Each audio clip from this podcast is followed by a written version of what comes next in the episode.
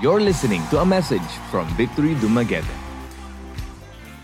I want to tee you off from what Mark preached. So, we've started a series called What Shapes Us. So, let me put it this way before we get to the text. Allow me to explain a few things for a while. Here's basically what I want to establish. Every single one of us, in fact, every single person in the world, not just for Christians, let me say this way every single one of us, every person has a confessional statement. Your words become your world. Let me explain that. When I say that every person has a confessional statement, it simply means that every single one of us, we grow up with a certain confession. Meaning say, there's something that you keep saying that basically forms or shapes your world. Are folks following? I'm not talking about manifesting money or finance. That's not what I'm talking about. I'm simply talking about or pertaining to the words that you keep repeating that basically forms and shapes your worldview.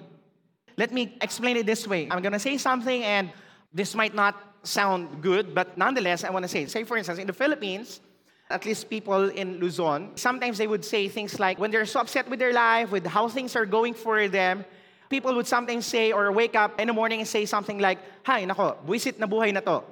You know what I'm talking about, right? So I don't know how we say that in Bisaya. Medyo mas matalas yung mga Bisaya. Let's not go there. So what happens is, if you keep confessing, if you keep saying that your life is useless, lifeless, hopeless, that basically those words became your world. I don't want to sound controversial, but if every single one of us know what's happening between Israel and Palestine, and if you're Palestinian, you grow up saying, death to the Jews, or death to Israel, or free Palestine, that becomes your world. Right? And the same way, if you're a Jew and you say things like death to Hamas and stuff like that, that simply becomes your world. So every single one of us here has a confessional statement. All right? None of you here can tell me or prove to me that you don't have a confessional statement. Lahat po tayo merong confession. The problem there is, or the good thing and the problem there sometimes is, the words that you confess become your world. Right? So, having said that, as a church, specifically for this series called What Shapes Us, what we are journeying you into the next couple of weeks is we're simply looking into our statement of faith. Coming from the miracle series, we've talked about miracles over and over again. So now, we want you to have a formative time the next couple of weeks, which started last Sunday. A formative time we're in as a church, we have what we call our statement of faith. Say, for instance, you know, people who come to me and tell me, hey, Archie, I'm moving to the United States, I'm moving to Bulgaria or wherever. Um, can you help me find a church? So what I tell them is, here's what you're gonna do. If there's no Every Nation church there, let's look at the website of a certain church in that city and let's not first look at what their songs are or who their pastor is, but what we need to look for into in their website is their statement of faith. Right? So what we're trying to do here is that we're trying to unpack to every single one of you what our statement of faith is. We want you to understand what our confessions are as a church. Last week, we've started with the Word and the person of God. We've, you know, Mark preached on God, and we're going to look into something different. But let me say it this way Scripture, as we start talking about our confession, Scripture is the standard for all matters of faith, conduct, and values. As a Christian, if you're so used to your horoscopes, you're so used to your social media, you're so used to so many opinions out there. At the end of the day, if you call yourself a Bible believing Christian, a Bible believing Christian, if you're not just Christian by affiliation, if you're not just Christian by association, if you are a Bible believing Christian, then it goes on to say that your scripture or the Bible that you have in your hand is the standard for all matters of faith, conduct, and values. And the right exegesis or the right interpretation of those texts will basically form your worldview. Are folks following so far? You know what? If you ask me, it makes our life easier. It makes our life easier because if I encounter some troubling circumstances in my life, if I encounter some you know, big questions in my life, my only question is what does the Bible say about it? What is the opinion of God's word about it? What is the truth that we can find in God's word about our certain situation? So I want to submit this to everyone. If you want to make your life so simple, then adhere to this. The scripture is a standard for all matters of faith, conduct, and values. Where do you hinge your faith? The scripture. Where do you hinge your conduct? The scripture. Where do you hinge your values? The scripture. It's basically as simple as that, right? Now, let's open our Bibles for a while to Genesis chapter 2. Genesis chapter 2, please turn your Bibles with me. We will be reading from verses 4 all the way down to verse 17. If Mark covered the confession of faith regarding God, we're going to cover creation and fall. Creation and fall. How we're going to squeeze that in 40 minutes, I don't know. So, Genesis chapter 2, verse 4 to 17, it says here, These are the generations of the heavens and the earth when they were created, in the day that the Lord God made the earth and the heavens. When no bush of the field was yet in the land, and no small plant of the field had yet sprung up, for the Lord God had not caused it to rain on the land, and there was no man to work the ground. And a mist was going up from the land and was watering the whole face of the ground. Then the Lord God formed the man of dust from the ground and breathed into his nostrils the breath of life. And the man became a living creature. And the Lord God planted a garden in Eden in the east, and there he put the man whom he had formed. And out of the ground the Lord God made spring up every tree that is pleasant to the sight and good for food. The tree of life was in the midst of the garden, and the tree of knowledge of good and evil. A river flowed out of Eden to water the garden, and there it divided and became four rivers. The name of the first is the Pishon. It is the one that flowed around the whole land of Havilah, where there is gold, and the gold of that land is good. Bdellium and onyx stone are there. The name of the second river is the name is the Gihon. It is the one that flowed around the whole land of Cush. And the name of the third river is the river Tigris, which flows east of Assyria. And the fourth river is the Euphrates. The Lord God took the man and put him in the Garden of Eden to work it and keep it. And the Lord God commanded the man, saying, You may surely eat of every tree of the garden, but of the tree of the knowledge of good and evil you shall not eat, for in the day you eat of it, you shall surely die. All right, you'll have to bear with us the next few weeks because we're talking about our statement of faith, we're talking about our confession. So, the manner at which we're going to approach this is we're going to preach and teach at the same time. All right? So, if some details will bore you later, so I want you to understand it will remain to be beneficial for you. Let me look at verse 1. Look at this. It starts by saying that these are the generations of the heaven and the earth. When they were created in the day that the Lord God made the earth and the heavens. Now, I want us to understand that over and over again in the scriptures, the words, these are the generations. What do you observe there? If you look at the words, these are the generations, just as an introduction, it's actually repeated over and over again. If I'm not mistaken, maybe 11 times in the book of Genesis.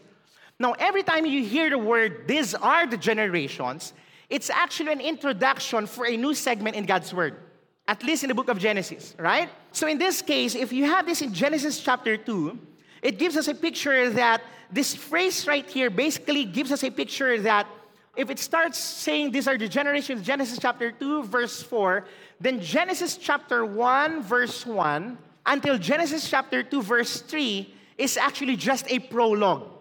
So the real, the real first section of the book of Genesis of your Bible is actually this section right here. All right? This section right here. So I just want to say that for us to understand this. Here's another thing. Before crossing, you know, from Genesis chapter 1, verse 1, and Genesis chapter 2, verse 3, to Genesis chapter 2, verse 4, over and over again, you would see that in its original Hebrew, God was pertained to as Elohim. All right? Beginning in Genesis chapter 2, verse 4, now he's called the Lord God, which basically means, or in its original Hebrew, is the word Elohim Yahweh. So it now starts shifting in Genesis chapter 2, verse 4, everything now shifts to what? To the covenant name of God. Why? Because this is the time that God starts relating with men. All right? This is the time that God starts relating with men. Moving further, here's what it looks like because I want us to get into this as soon as possible because here's what it looks like. If you read Genesis chapter 1, you think about creation, you read Genesis chapter 2, read Genesis chapter 3, think about creation, you think about how the Lord created everything, how the created order was formed in that sense. Here's basically a summary of this man was, all right, man was created in the garden under the authority of God. Think about this with me. Let's put it this way just have these words in your mind. In the garden, actually, placed in the garden, he was placed in the garden, in the garden under the authority of God. All right? So, the real essence and purpose and beauty of the creation is supposedly man was in the garden under the authority of God. Right? Graham Goldsworthy, who's an Australian biblical theologian, puts it this way. He starts talking about what is the kingdom of God? How does it look like? And here's a good definition that he can give all of us. He says, The kingdom of God is God's people, all right, God's people in God's place under God's rule. All right, are folks following?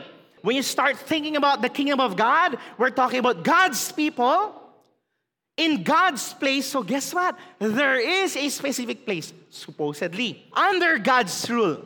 Okay, supposedly, once again. So, the original intent of the Lord was something like that. The kingdom of God is basically pertaining to God's people in God's place under God's rule. So, that's basically what how I want to outline what we're talking about here. Many of you, I bet, you folks already know what I'm going to be covering here. But nonetheless, because we're talking about a statement of faith, this is foundational and basic for some of you. But nonetheless, we have to what? Be redundant and we have to keep repeating all of these things. All right? Let me start with God's people. Look at this Genesis chapter 2, verse 5 to 7. When no bush of the field was yet in the land, and no small plant of the field had yet sprung up, for the Lord God had not caused it to rain on the land, and there was no man to work the ground. All right, so what do we catch here? This specific verse, verse 5, teaches every single one of us that there was no bush yet. I remember my brother, I have two older brothers, and when I was in Africa, they keep messaging me and they keep asking me for photos. Hey, send us photos of Africa, send us photos of Africa. So I was like, I'm in the conference, you know. So what I did was, I Googled, you know, lions eating zebras and all of these things, and I sent it and We were like, whoa, what is this? Like, all right. But anyway, there was no bush yet because the Bible says, because of two things, because of two, because of two reasons. There was no bush yet because there was no rain. That's one. And there was what? There was no man to work the ground. All right, there was no man to work the ground.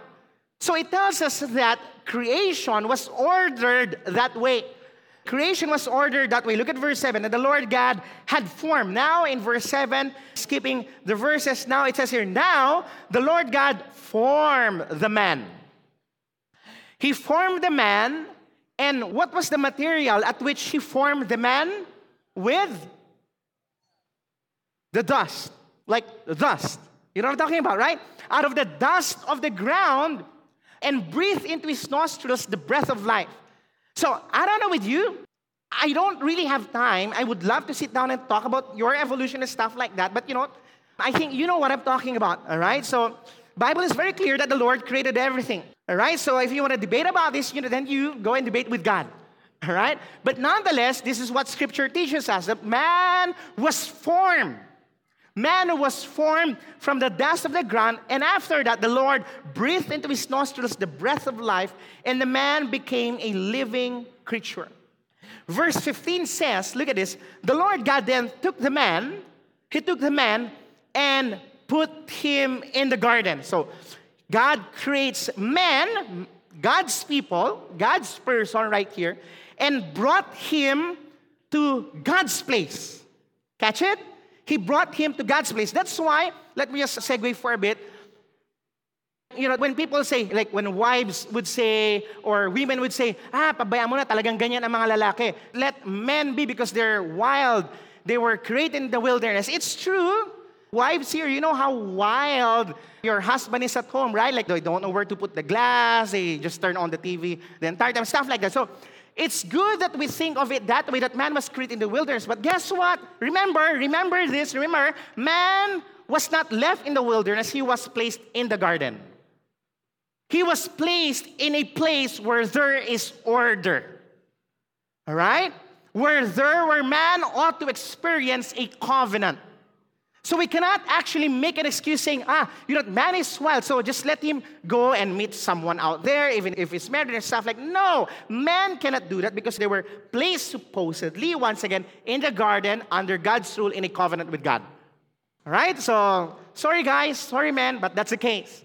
All right? So, going back, the Lord God took the man and put him in the garden to work it and keep it. Now, here's what's interesting. I haven't studied Hebrew, but in Hebrew, the word ground and the word man actually sound the same. Right? So it gives us a picture that, you know what, I don't know you, but I would suggest that this should humble every single one of us. All right? This should humble every single one of us. At the end of the day, we are but mere dust.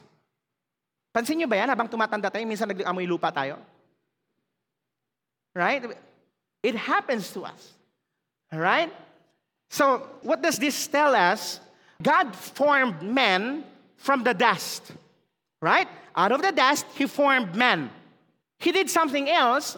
After forming man, after forming man, what happens next? Bible says He He breathed into man the breath of life. So, what does that tell every single one of us? Man then is both material and spiritual. Right? Man, every single one of us, the reason why you are way higher than dogs, higher than elephants, the reason why you cannot consider yourself an animal, even if some people are acting like one, is the fact that the Lord has breathed unto you the breath of life. So we're not just material, but we're both material and spiritual. In what sense? You folks know this? The Lord has imprinted upon us the very image of God. And that is what we call Imago Dei. All right? That is what we call Imago Dei, the image of God. So, what do you have in you? What can we find in Jufy Mark? When you look at Jufy Mark, you see in him the image of God and the breath of life. The image of God and the breath of life. That is why every single time we assault a human being, believer or unbeliever, it's also an assault in the very image of God. Are folks following? That is why, as well, for those of you here who are in a relationship, for those of you here who are planning to get into a relationship, that is why you don't mess with God's plan in this aspect. That when you are so annoyed, you're so irritated with your husband or your wife, your girlfriend or your, fiance, there's no reason for you ever to heap curses upon them because that man, that woman, beloved, is a son or a daughter of the Lord. And they all, we all bear the very image of God. I say this over and over again in marriage counseling, in premarital counseling, by the way. I look at the husband and I tell the husband, you know what, bro, no matter what happens, no matter what happens, no matter what happens, never, ever hurt your wife. Never physically hurt your wife. I also say the same thing to the wives. No matter what happens, don't throw objects at your husband right? So I'm just saying that because if we start heaping curses against each other, guess what? You are not each other's enemy. You're actually not each other's enemy. Then every single one of us here basically is created in the image and likeness of God. What does it mean that you were created in the image and likeness of God? Other than the fact that that makes us good looking, come on now, amen? Right? Other than that aspect, what does it mean? It gives us a picture that every single one of us have been given a moral capacity moral capabilities because we're under the rule of God. Every single one of us is under the rule of God. That's God's people or humanity. The next one is God's place. God's place or what we call the garden. This is interesting. If you look at verse 8, verse 8 says, And the Lord God planted a garden in Eden. Interesting, isn't it? Right? He says, The Lord God planted a garden in Eden in the east. There he put the man whom he had formed. Now, if I start flipping the pages of Genesis, if I go to verse 8, it says, Garden in Eden. Isn't it that we thought that, I don't know you, but anyone here who thinks that, oh, why is it called Garden in Eden? I thought it's called Garden of Eden. Isn't it? Right? Actually, you're right. Whether you call it Garden in Eden, okay, you can say that Eden is a place and there's a garden in it. Other people say it's called Garden of Eden. In fact, if I'm not mistaken, Genesis chapter 3 maybe calls it Garden of Eden. But here's what's interesting whether it's Garden of Eden or Garden in Eden, in Genesis chapter 13, Ezekiel chapter 27, 28, and Genesis chapter 3, it's actually called the Garden of God. All right? So there's no reason to debate whether it's Garden in Eden or Garden of Eden. At the end of the day, it's actually the garden of the Lord. It's actually the garden of the Lord. So let me put it this way. When you start saying garden of the Lord, and scripture emphasizes that, what does it mean when we say garden of the Lord? Now, I want you to understand when I started understanding all of these things, my perspective started changing. All right? Every time you get fascinated with God's word, every time you realize, hey, this is more than just a garden. It's something else. Now look at this. I have this quote right here. The Garden of Eden was God's dwelling place on the earth. All right, it was the place where the Lord God set something apart on earth, placed man in the garden, and there he would dwell with the man in the garden. All right, so let me ask this for a while. Was the garden a real place? Certainly. All right, certainly it was actually a real place. But there's a reason why God has designated a specific garden all right? A specific garden in the face of the earth. This garden was gonna be God's dwelling place in the earth. All right? In the earth. Because we do understand that God created this, and if you remember, God was actually what? Walking in the cool of the day with Adam. All right? So it was his place of communion. It was his place of fellowship. Okay, God intended the garden the Garden of Eden, the Garden in Eden, God's garden, to be his dwelling place in the earth. Let me explain it further by saying it this way, all right? The garden is first and foremost a temple sanctuary. All right? The garden, first and foremost, is a temple sanctuary. So, meaning to say, there is a symbolic meaning to this garden right here. So, when we think of a garden, what comes into your mind when you think of a garden? You think of grass, flowers, what else? Everything that you can think of, right? All the beautiful thing that you can think of. But for the sake of illustration, let me put it this way. So when you start thinking about the garden, God's original design, when God created the garden, it was something like this. This is the earth right here. So this is the heavens right here. And there is a specific place right here where God communes with men. Are folks following? In fact, if you remember your Bible, God says that out of this place, this is actually discipleship, out of this place, they will what? They will export God's glory all around the world. It's kind of like a patch of land where you can actually say, this is heaven on earth. Right? All right, so if you have like heaven and you have earth, God has designated an intersection point, and that is the Garden of Eden, wherein in this place right here, God communes with man. God walks with man. We may not experience it in some aspect of the world right here, but in this specific place right here, God talks to man. God communes with man. God fellowships with man. It's just a beautiful paradise called Eden. This specific place right here. All the spiritual beings from heaven actually crosses this place right here. No wonder the serpent was there. All right, so this patch of land right here called Eden was a place of communion was a place of fellowship. Think about the perfect communion, the perfect fellowship that you could ever think of. I mean, like you can talk to God face to face. That's the place right there. Not just that, let me read what Gordon Wenham has to say about this, and I guess this is really accurate. He says, The Garden of Eden is not viewed by the author of Genesis. The way we read it, when you read, oh, garden, okay, I think about my patola, I think about my palaya. That's how we understand it. But the author of Genesis thinks through this differently. It's not viewed by the author of Genesis as a place of Mesopotamian farmland, but this is actually what an archetypal sanctuary. That's why I said it's a what? It's a temple sanctuary. It's a temple sanctuary. That is a place where God dwells and where man should worship him. Many of the features of the garden are also found in later sanctuaries. Remember tabernacle? Particularly in the tabernacle of the Jerusalem temple. This parallel suggests that the garden itself is understood as a sort of a sanctuary.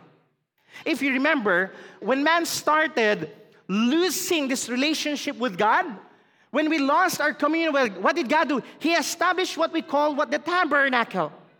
He tells every single one of them, he tells every single one of here's what's going to happen. You've lost me, you've lost me because of your sinfulness, but I can be found in this place right here. And in this place right here, there's what we call like the holy of holies. There's like something in there and that's where God's presence dwells.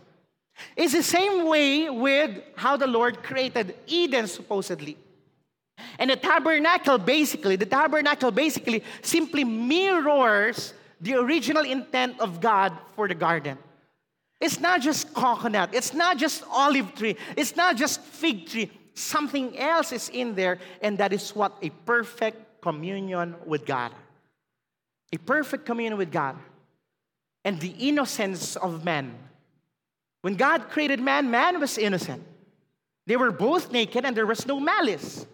That's how innocent man was. Moving further, not just that, if you remember the verses that we've just read, remember it starts talking about what? It starts talking about certain rivers, right? Starts talking about like Pishon, Euphrates, Tigris. So, why is that so? Why do we have that in the garden? The garden also is significant. Why? Because it is what? It is it was rather a source of life. It was a source of life. When God created everything, like what I said, this patch of land right here, supposedly supposedly was what? Was going to export God's glory. It's going to be a life giving place for the rest of the world. It was supposed to export the glory of God to the ends of the earth. It was redeemed in Matthew chapter 28, that's discipleship. It was redeemed once again in the book of Revelation. So, over and over again, God has given man the mandate to go on a mission. Going back, there were four rivers there. So, what do we have here? Rivers, we understand, if you look at the book of Revelation, rivers have a great significance in Scripture. What's the significance of a river when you read your when you read your Bible? Every time you encounter a river, it is symbolic of what? It is symbolic of life and provision. It is symbolic of life and provision. The garden was teeming with life and provision. Who am here can honestly say that you know, uh, the past couple of years, it was kind of tough economically, right? Inflation, COVID. It's like, man, you buy, uh, you cannot buy that much, you know. But you know, originally, originally, supposedly, supposedly, I'm not saying we're supposedly we're not supposed to work. No, we are. God has commissioned us to work, but we will not work with the sweat of our brows. Everything would have been provided if man had not fallen. Right? Eden right here was the source of life to the rest of the world. It was the source of life for the rest of the world. Now, God creates man and puts him in the garden. The thing here is, God tells man something. You know, you folks remember that. Okay? God tells man something. What does God tell the man? He tells the man to to work and keep. Isn't it, right? He looks at man, he says, I'm gonna place you in the garden, and here's your task. You're going to work and keep. All right? You're gonna work and keep. So, like what I said, all of you folks who are working right now, God has designed us to work. Amen? Come on now. The Lord has given us from the very beginning of time, the Lord has told every single one of us to work. It is not a result of the fall. All right? It is not a result of The fall. The Lord told the man, he placed the man in the garden. Adam, Adama, here's your task. Your task is you have to work and keep this garden. You have to work and keep this garden, which leads me to the next one, which is God's rule or his word. His rule or his word. Look at this Genesis chapter 2, verse 15. The Lord God took the man from the wilderness and put him in a garden to work it and keep it. All right. So, what were some of the work that Adam was to do? Like, he was going to name animals, he was going to name plants. All right. So, Adam was like, this is coconut. I don't know. So, but anyway, I'm sure, I'm sure Adam wasn't that complicated compared to like our scientists giving us scientific names. I bet it was so simple in Hebrew. But nonetheless, his job, his work description was to give names. But there's another one. He was also told to what? He was also told to keep, isn't it? To keep basically means to what? To protect. The Lord told Adam to protect the garden. Why? Because God knew, God knew that in this garden right here, there will be entities who will what? Who will display such deception and power to go against the creation of God. So Adam had a role in the eating of Eve of the fruit. What was that fruit, by the way? We don't know. It wasn't apple. We're pretty certain it's not apple. Bible doesn't say so. But anyway, instead of protecting the garden, man's responsibility was supposed to protect his wife, to protect the garden, to protect the creation of God. What happened was he succumbed to the temptation. He succumbed to the temptation. He was lured in by what? By the lust of the flesh, the lust of eyes, and the pride of life. And this is the sorry state that had happened. And may I introduce to everyone the serpent. The serpent comes in. This ancient adversary of God starts deceiving Eve. He starts deceiving Adam. Interesting. He says to the woman, Did God actually say? Did God actually say? So his deception was causing Eve to question the rule of God. Like what I said, they were in the garden under the rule of God. Now he comes in with a question, throwing question in the mind of Eve. Did God really say? He wants Eve to question the authority of God. He wants Eve to question the rule of God. He smuggles an assumption, he smuggles something in the garden for the lack of better term, he smuggles something in the garden. And what does he do? He brings upon Eve's thought the lie that basically says that God's word is subject to our judgment. That's why he said a while ago remember what we were made of. We were made from the dust of the ground. And he starts questioning he starts putting question in the mind of Eve. And he starts telling Eve to question the rule of God. He starts telling Eve to what? To subject God's word into our personal judgment. That's basically what the serpent did. He says, Did God actually say?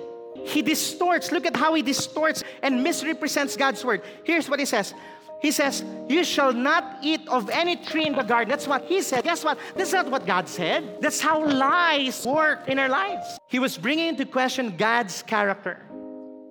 He wants Eve to question God.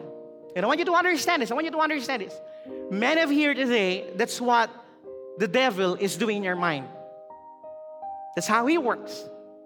He works through lies, he works through seduction, he works through temptation, he works through temptation, seduction, and deception. He works through these things. He wants you to question God's intent for you, God's intention for your life. He wants you to question God's rule over your life. Through the years, through the centuries, this is basically what happened. You know, Eve responds. The woman said to the serpent, We may eat of the fruit of the trees in the garden. But God said, and she again misquotes, You shall not eat of the tree that is in the midst of the garden. What happened there was that what was actually said was that you shall not eat of the fruit of the tree that is in the midst of the garden. Then she said, Neither shall you touch it lest you die. That's not what God said. Eve as well lied. God simply says, Do not eat of it. Eve, like many women, not women from victory, Eve overreacts. Just overreacts. I don't want to get myself in trouble. She overreacts. She adds something to what God simply said. Hey, do not eat of the tree. He says, we should not touch, we should not eat. That's not what God said. Now you see things are spinning off, spinning out of control. Once you entertain a lie, you come up with a lie yourself. Once you give the devil a foothold in your life, you start seeing yourself in his very grip, in his grasp, and in his power. In fact, he makes a direct contradiction. He tells Eve, You will be like God. What happens here was that he imputes upon Eve a false motive. He imputes upon Eve a false motive. He was like saying, Hey, you know what? God is holding something back from you. God doesn't actually love you because He's keeping secrets from you. He's holding something back. He doesn't want you to have this. That's why He doesn't want you to eat of this.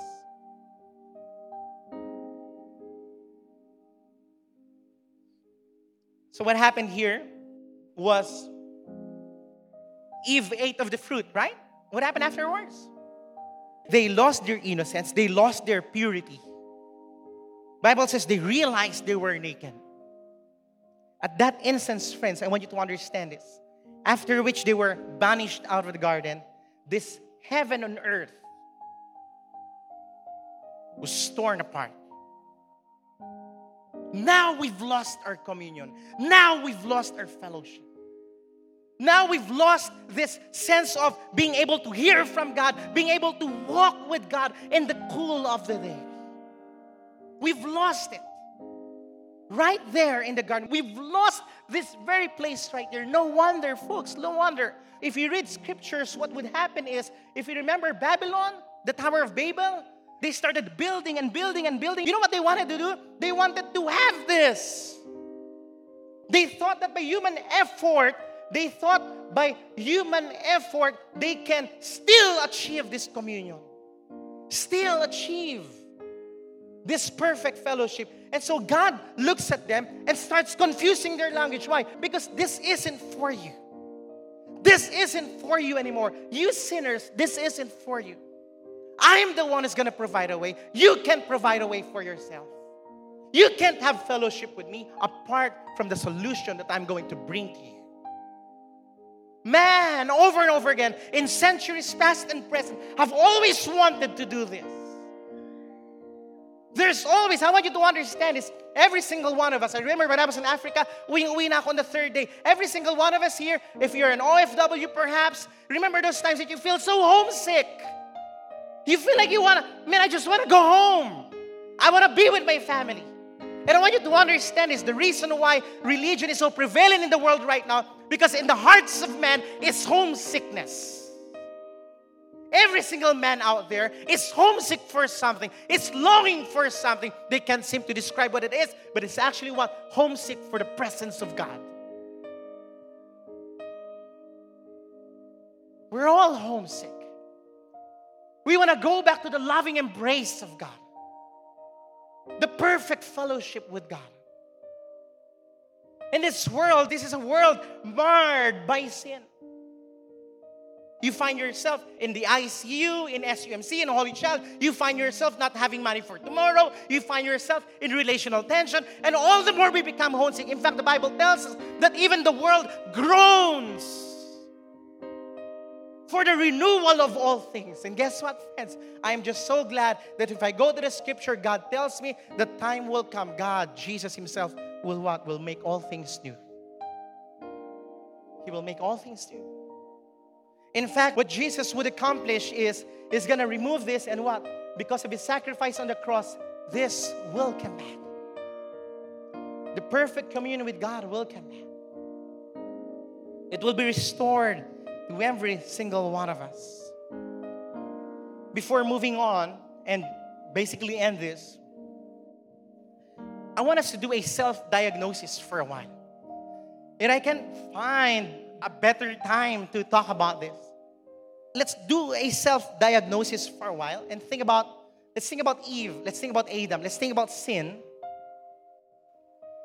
And let's ask some of these questions in our minds. Just think about this for a while. Do we ever find ourselves frequently thinking about something sinful or forbidden? Because for Eve, that's how it started. It started with what? It started with an appeal to the eye. And sometimes for us, something appeals our eyes and we bring it home with us. Do we find ourselves frequently thinking about something sinful or forbidden?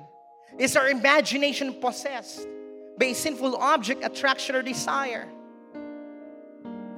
Eve saw that the tree was good for food and desired to make one wise. Do we dwell on sin with private pleasure?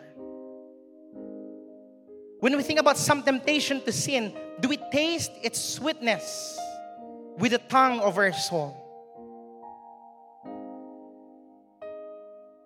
Do we keep rationalizing things, justifying things? Do we call sin for what it is? I've talked to people, and sometimes people would tell, Hey, Archie, sorry, I messed up big time. It's true. It's true. You've messed up big time. Pwede ba na to malitok? Now, we didn't just mess up, but we sinned against God big time.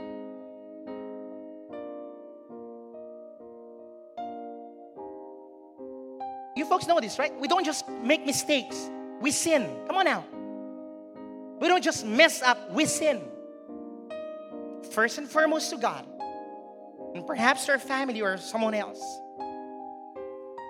Do we find ourselves arguing against our own conviction? Or sometimes arguing against the clarity of Scripture? Like what I said a while ago, Scripture is the standard for what is right in all matters of faith, conduct, and values. Makes our life so simple. If you're a Christian, we cannot keep saying words like, it's just a little sin, no one is perfect, God will forgive me, I won't go too far, just this one, I'll give this up soon. The problem with being deceived is you wouldn't know that you're already deceived. And it starts with subtle ways.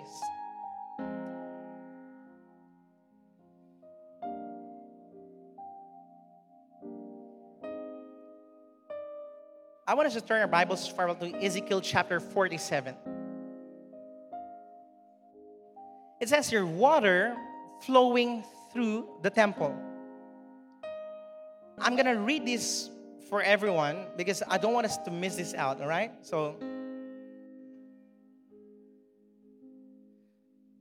then he brought me back to the door of the temple, and behold, water was issuing from below the threshold of the temple toward the east. For the temple faced east. The water was flowing down from below the south end of the threshold of the temple, south of the altar then he brought me out by the way of the north gate and led me around and on the outside to the outer gate that faces toward the east. And behold, the water was trickling out on the south side. Going on the eastward with a measuring line in his hand, the man measured a thousand cubits. And then he led me through the water, and it was ankle deep. Again, he measured a thousand and led me through the water, and it was knee deep. Again, he measured a thousand and led me through the water, and it was waist deep. Again, he measured a thousand, and it was a river that I could not pass through, for the water had risen. It was deep enough to swim in. A river that could not be passed through. And he said to me, Son of man, have you seen this? Then he led me back to the bank of the river. As I went back, I saw on the bank of the river very many trees on the one side and on the other. And he said to me, This water flows toward the eastern region and goes down to Arabah and enters the sea. When the water flows into the sea, and the water will become fresh. And wherever the river goes, every living creature that swarms will live, and there will be very many fish. For this water goes there that the waters of the sea may become fresh, so everything will live where the river goes. Fishermen will stand beside the sea from Engedi and Eneglaim. It will be a place for the spreading of nets. Its fish will be will be of very many kinds, like the fish of the great sea but its swamp and marshes will not become fresh. They are to be left for salt. And on the banks on both sides of the river, there will grow all kinds of trees for food. Their leaves will not wither, nor their fruit fail, but they will bear fruit fresh every month because the water for them flows from the sanctuary. Their fruit will be for food, and their leaves for healing. What have we just read? Friends, it's the restoration of the garden. God was telling Ezekiel, time will come. I'm going to restore the very garden that we've lost because of the sin of Adam, because of the sin of man. Revelation chapter 22, verses 1 to 2. Then the angel showed me the river of the water of life, bright as crystal flowing from the throne of God. Flowing from the throne of God. And the Lamb through the middle of the street of the sea. Also, on either side of the river, the tree of life with its 12 kinds of fruit, yielding its fruit each month. The leaves of the tree were for the healing of the nation. What we have here in Revelation 22, in Ezekiel chapter 47, is basically what? The life giving river of God that flows from His very throne. It flows from His very throne. And this is the reality of the kingdom of God established on earth. And I want to end with this. I want you to understand this.